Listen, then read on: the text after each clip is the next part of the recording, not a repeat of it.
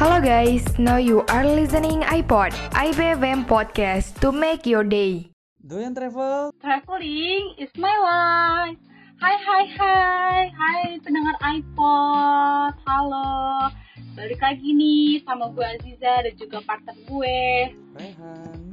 Hai kak, gimana nih kak kabarnya? Kabar cukup baik lah di era endemi ini ya. Kan udah berubah namanya. Yeah. Sekarang udah udah ini ya. Udah ganti ya jadi endemik ya. Iya, udah bersahabat.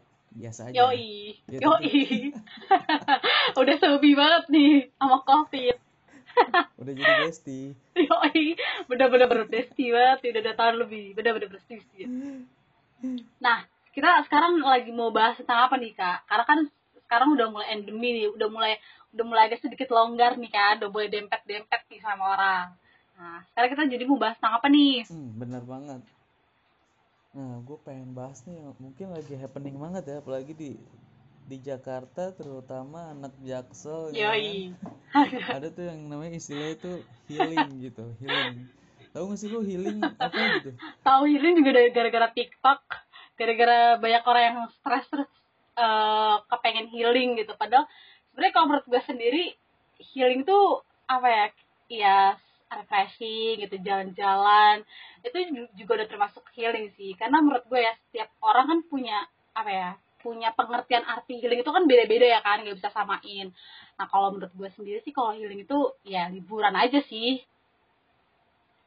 Kalau menurut Kak Raihan sendiri gimana nih kalau healing nih? Ya sama sih, kurang lebih sih emang pengertian healing sih kayak gitu harusnya ya, kayak mungkin yang lagi kuliah mumet sama tugas kuliah, mungkin lagi semester akhir kayak gue yang udah kayak pikiran buat main-main lagi susah deh, jadi kayak terkadang tuh butuh healing gitu nggak sih?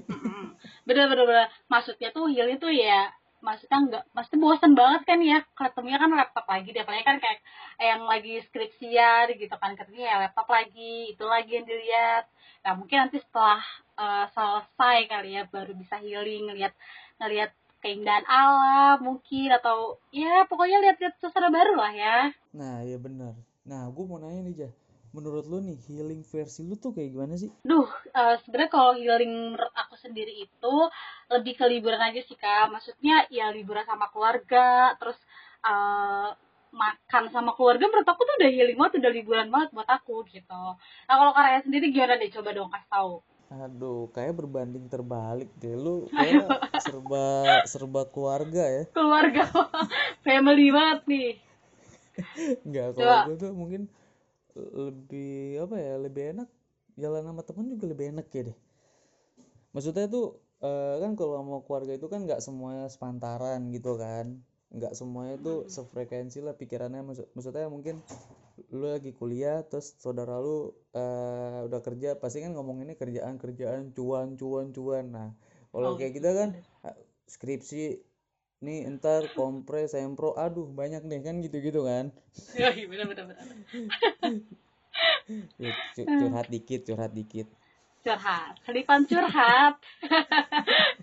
Iya. Jadi kalau menurut gue tuh kalau versi healing kayak gue tuh mungkin lebih uh, jalan sama teman, jalan sama sahabat gua. Nah, terus kalau gua tuh lebih sukanya nih, lebih sukanya itu jalan ke alam gitu. Misalkan gua main ke curug, terus apalagi tuh gua lebih suka kalau gua tuh uh, daki gunung gitu, naik gunung. Tuh asik banget ya. Lu lu udah pernah belum? Ih, seru banget sih kayaknya. Cuman sayang banget nih belum pernah. Belum pernah sama sekali nih pergi mendaki gunung. Tapi kalau ke curug pernah. Kalau ke curug pernah itu juga lima tahun yang lalu, tapi setidaknya pernah ah. pergi ke curug. Wow, wow. Kalau kalian tahun ya. Iya, benar-benar. lima tahun berarti Anda itu baru S M P. Yoi. Gini sih. Yoi. Itu juga gara-gara program sekolah harus ke curug. Bisa, bisa saya simpulkan bahwa Anda itu anaknya tidak pernah keluar atau jarang keluar. Ya. Bener-bener bener banget. Kan di rumah tahu rebahan daripada keluar. Enggak, lu tuh mesti ngeliat kehidupan dunia luar. Yeah. Jangan di rumah terus. Oke, okay, jadi ini ya, jadi uh, kudet banget nih kalau kurang update banget nih sama dunia luar kayak gue. Iya, nah lu tuh mesti nyoba, lu tuh mesti nyobain ya uh, naik gunung, lu cobain deh. healing tapi lu naik gunung, itu asik banget sumpah. Nah, emang Raihan sendiri udah pernah nih mendaki gunung? Ya, gue udah pernah sih. Uh, gue hitungannya masih pemula sih gitu. Gue baru naik gunung-gunung yang ya yang buat newbie lah, yang buat pemula kayak Gunung Gede apa Gunung Pangrango. Nah, kan masih buat yang newbie tuh. Treknya juga trek yang enggak apa? Trek yang enggak susah gitu. Maksudnya masih normal lah gitu. Nah, apalagi nih kan di Indonesia sendiri ya, Kak. Maksudnya banyak banget nih gunung-gunung. Terus uh, dengan keindahan alamnya yang bisa bikin refreshing. Terus ya jadinya punya suasana baru aja gitu loh. Maksudnya kayak apalagi karena kota nih ya kan. Kalau misalkan liburan, ya kalau nggak ke mall ya kafe. Kalau nggak mall ya kafe gitu loh. Maksudnya setiap minggunya ya itu rutinitasnya. Tapi bisa banget nih mungkin anak-anak kota, anak-anak Jaksel. Boleh lah healingnya tuh mendaki gunung. Berapa deh, setuju kan anak Jaksel ya? Coba dulu anak Jaksel. Uh, literally, uh, which is... Nah, iya. Iya benar benar benar. Oke. Iya benar. Iya benar banget. Apalagi kan gue di Indonesia tuh kan setiap daerah emang pasti punya gunung gitu kan. Gunungnya kan di Indonesia emang bagus-bagus banget gitu setahu gue. Karena kan uh, gue di Indonesia tuh di sana gunung, di sini gunung, tengah-tengahnya matahari. Nah itu gambar anak S D. Benar.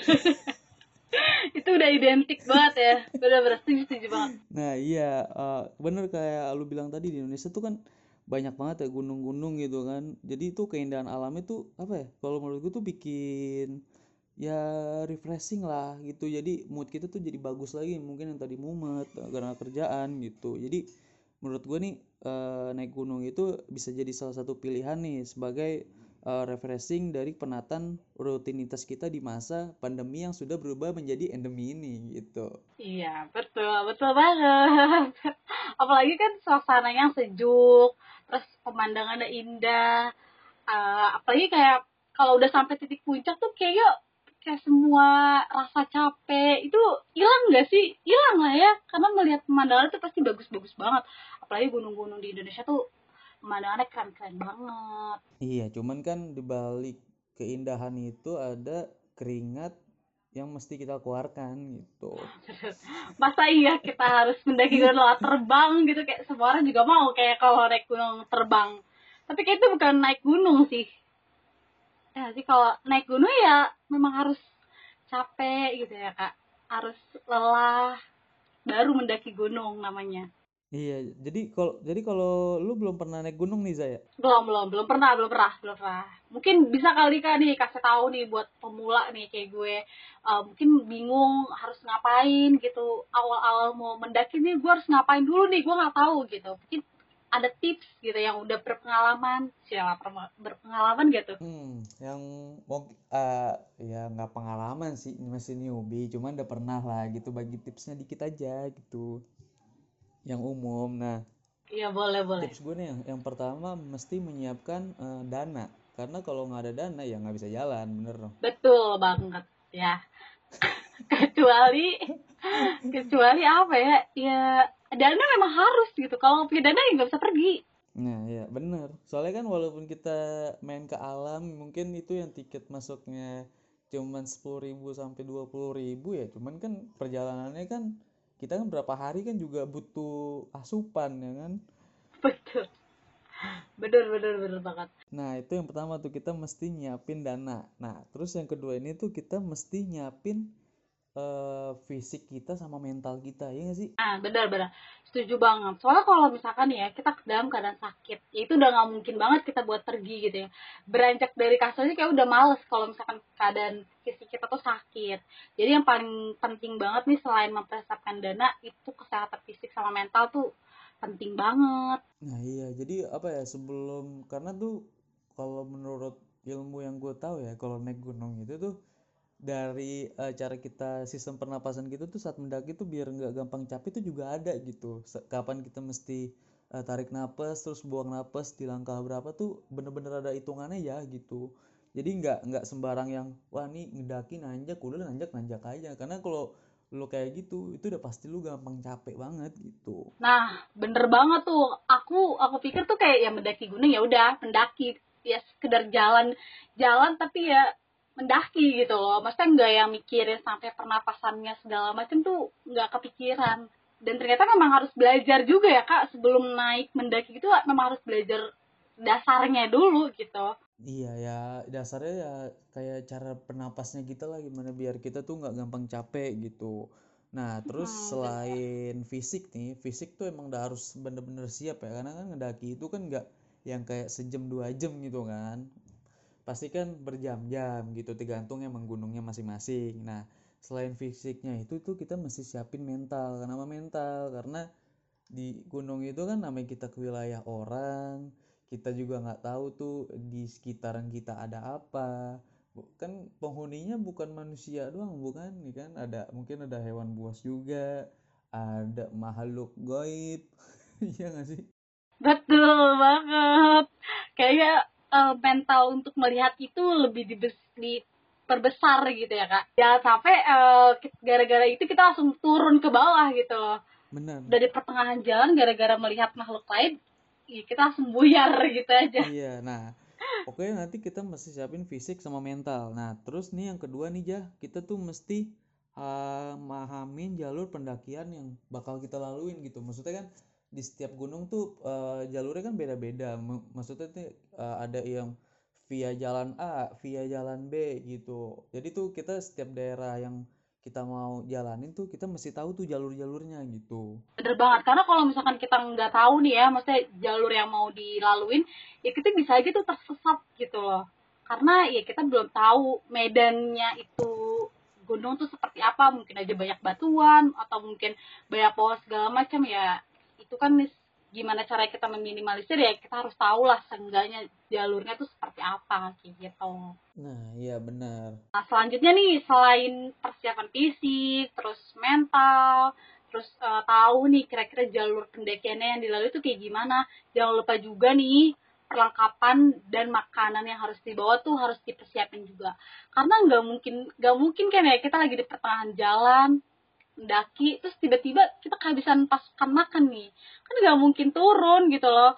Apalagi kayak mungkin anak-anak Jakarta, anak-anak kota gitu kan, yang biasanya tuh kalau makan tuh udah tinggal pesan online gitu. Tapi kalau pas mau mendaki tuh nggak bisa pesan online. Gimana tuh Kak? Nah iya benar banget. Jadi tuh uh, kalau saran gue sih kalau naik gunung tuh emang mesti dilihat banget gitu ya perlengkapannya, terus juga makanannya gitu. Jadi emang mesti bener-bener lengkap gitu aja ya. Ah, bener-bener. Jangan sampai kekurangan lah ya. Kalau kekurangan kan agak repot juga kan. Nah, iya. Hmm. Tuh. Betul. Nah, selanjutnya nih ada juga kita tuh mesti pakai pakaian tuh yang nyaman dan juga safety. Nah, gue pas uh, ngasih satu tips mungkin uh, kalau buat para pendaki nih, kalau emang mau pakai celana, sebelum pakai celana tuh pakai legging dulu tuh. Leggingnya tuh jadi dimasukin ke dalam sepatu biar nggak kena pacet-pacet tuh, biar pacet tuh nggak nempel di kulit lo gitu. Terus juga pakai uh, manset dulu baru pakai baju gitu. Ya bener banget, pakaian tuh memang harus aman banget sih, karena kan balik lagi kita kan perjalanannya kan jauh, nggak sejam dua jam. Terus kita mungkin nggak tahu kali ya cuacanya di sana gimana, apakah mungkin panas atau dingin mungkin gitu kan, nggak tahu. Jadi kalau bisa memang pakaiannya yang aman aja, yang aman, yang nyaman gitu. Jadi nggak menyusahkan kita lah, pokoknya intinya kayak gitu.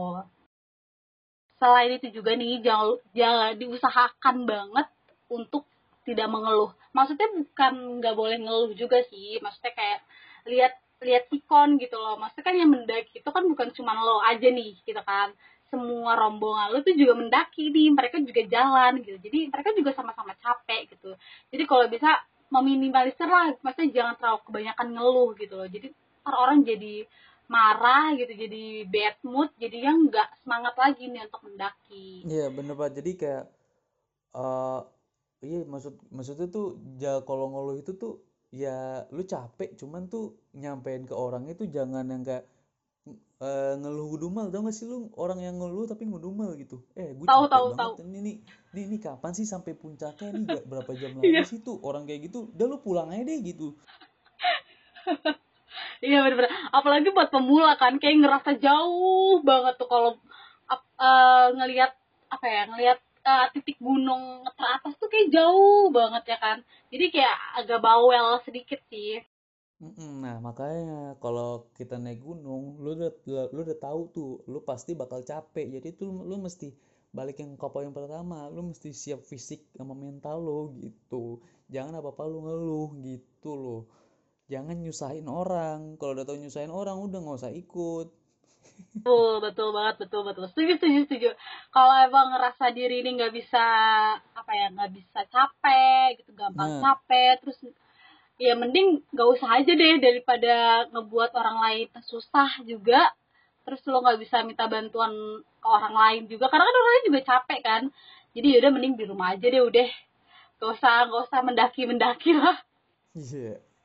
Nah iya benar, jadi tuh pokoknya lu jangan selalu ngeluh lah gitu. Nah terus nih selanjutnya tuh lu, lu juga jangan uh, ngedaki sendiri gitu. Lu minimal ya lu bawa, bawa teman lu lah, tiga orang empat orang gitu, maksudnya tuh biar lebih safety juga, apalagi kalau buat pemula kan namanya nggak tahu tuh cara survive di alam gimana, ntar kalau ada kejadian ah, gimana ngatasinnya gitu kan, karena kan hukum alam ya jangan dilawan lah gitu. Mm-mm, bener, setuju banget. Pokoknya kalau ke gunung gitu kan, apalagi kan itu kan bukan kawasan kita gitu loh, bukan ranah kita, banyak loh makhluk hidup yang hidup di situ, terus banyak makhluk yang tidak kasat mata juga yang hidup di situ. Jadi kayak ya udahlah ikutin aja, kalau emang nggak boleh ya udah jangan diikutin gitu, jangan jangan bandel di gunung gitu. Iya benar, iya benar banget. Pokoknya tuh ya lu mesti eh, tahu sopan santun lah, di mana sebenarnya nggak di gunung doang sih, dimanapun lu berada gitu, di wilayah orang gitu kan,